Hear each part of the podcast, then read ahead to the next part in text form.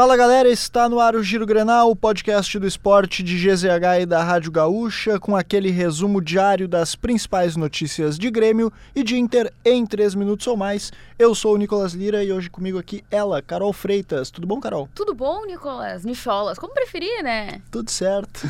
Nessa quarta-feira, 21 de fevereiro de 2024, vamos começar com o Inter. O Inter que chegou a um acordo e encaminhou a contratação do volante Fernando do Vila Nova. O jogador de 36 anos esteve muito perto de desembarcar em Porto Alegre em janeiro, mas na ocasião a negociação não aconteceu.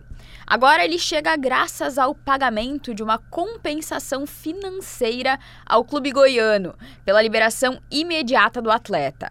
O jogador tem passagens por Manchester City, Porto e Sevilha. A negociação está avançada e depende de poucos detalhes para ser finalizada. E a projeção de casa cheia no Beira-Rio para o Grenal 441 deve mesmo se confirmar. A torcida colorada esgotou os ingressos nas áreas para colorados no estádio e agora restam apenas entradas para o coração do gigante, local que não é administrado pelo Inter. A expectativa é de 48 mil torcedores para o clássico.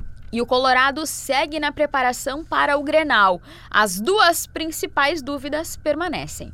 O goleiro Rocher e o zagueiro Mercado ficaram de fora de mais um treino na manhã desta quarta-feira, o que aumentou o mistério visando o jogo.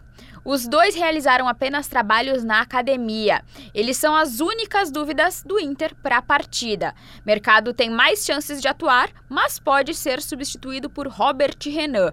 Já Rocher deve mesmo ser ausência e Anthony deve ir para o jogo. Agora a gente fala de Grêmio que apresentou oficialmente o lateral esquerdo Mike. Nesta quarta-feira, após o treino, ele falou pela primeira vez à imprensa como jogador do clube. Vindo do Guarani de Campinas, o jogador de 24 anos classificou a oportunidade como o maior desafio da sua carreira.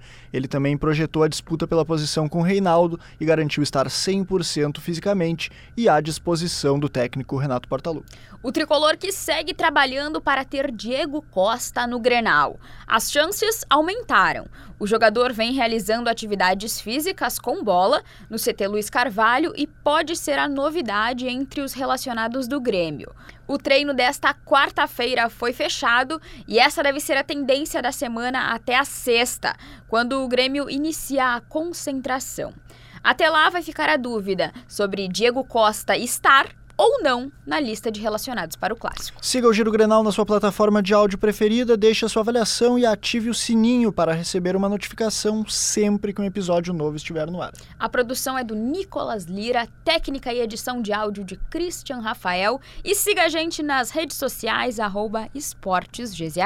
E, Carol, temos o primeiro gaúcho classificado para a segunda fase da Copa do Brasil, né? Com um pouquinho de emoção, né? Um pra drama, né? Ter, né? Uma alegria, um entusiasmo, né? O Ipiranga saiu atrás, mas depois conseguiu empate na finaleira e tá garantido na segunda fase é, da Copa do Brasil. Aí. Hoje de noite ainda tem São Luís e Tuano às 8h30 da noite e depois dupla Caju e Inter só na semana que vem. Esperamos um 100% aí, né? Tomara que sim.